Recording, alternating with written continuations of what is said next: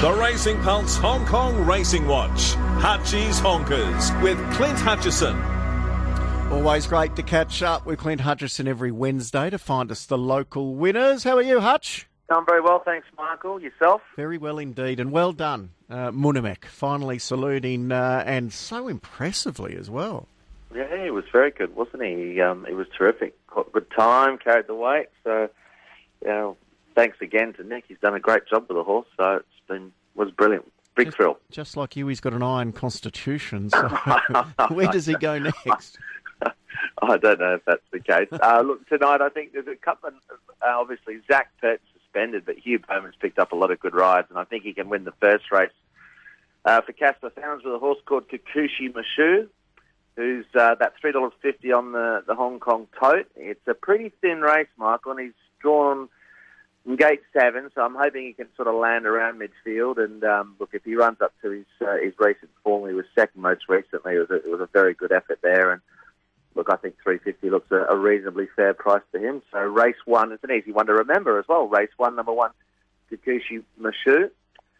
And uh, outside of that, I thought in race seven, there's a horse about $5 on the Hong Kong tote called Brave Star. This is a more competitive race, there's no doubt, but look, I like the horse last week called How Deep Is Your Love, who came out of the same form reference and had a similar run to Brave Star this previous outing. And uh, this horse was drawn gate to same track and trip, competitive race. But the, the, the key tonight is just the map. I'm hoping he can land a lot closer. And if he does, um, I think once again, $5 at the moment looks pretty fair. He probably deserves to be closer to four than five. So um, that should be um, a good chance in that race as well. So race one, number one, and race seven, number 12. Race one, one, seven, 12, and you've been in ripping form with your Hong Kong selections as well.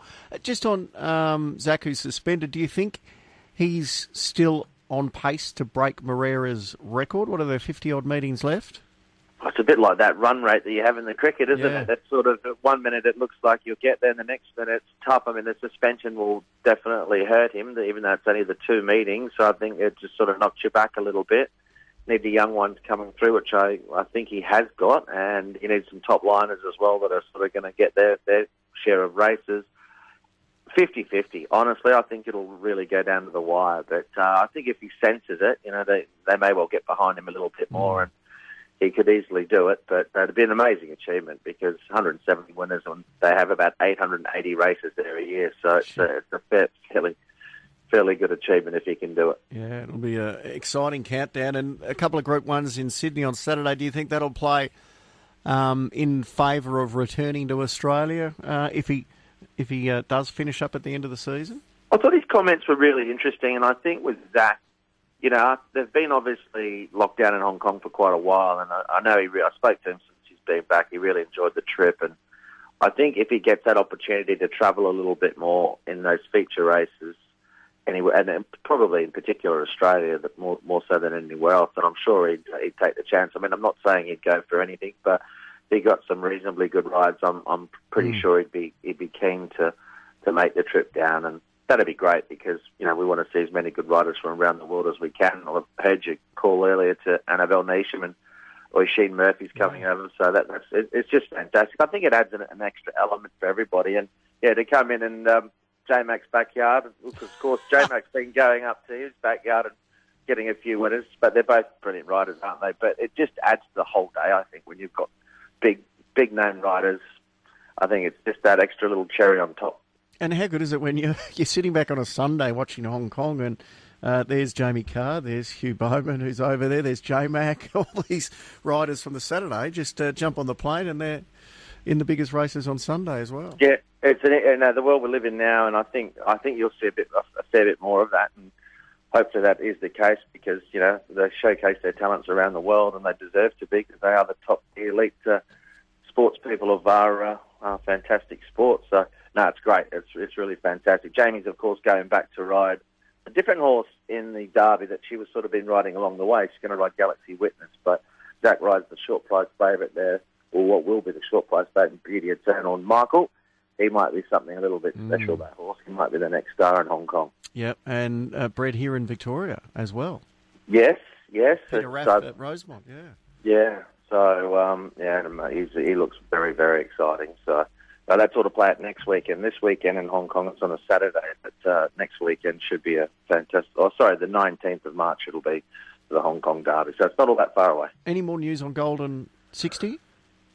No, there isn't. Um, I'm not sure. I, I, look, I think they're leaning towards uh, if they are going to travel once again, it'll be it'll be Japan, but not sure what path they're going to take because the, the, options are do they go to the Triple Crown over a mile and a half, mm. but then they have to run in somewhere in between, or do they come back to the mile for Champions Day? So they've got some thinking to do. They've got time on their side. That Champions meeting is at the end of April, but they've got to make it pretty pretty soon, I would imagine, uh, depending on what they want to do later in the season. But yeah, what a remarkable race. I mean, we've been treated to two beauties, haven't we, in the, the first Phenomenal. race with California Spangle, Romantic Warrior, of course, uh, and Golden 60. And uh, he's just flexing his muscles a bit like you do when you get on the beach, Mike. He's just letting them know who's who. oh, gosh, if only I could look like Golden 60. hey, uh, are you doing Sandown today?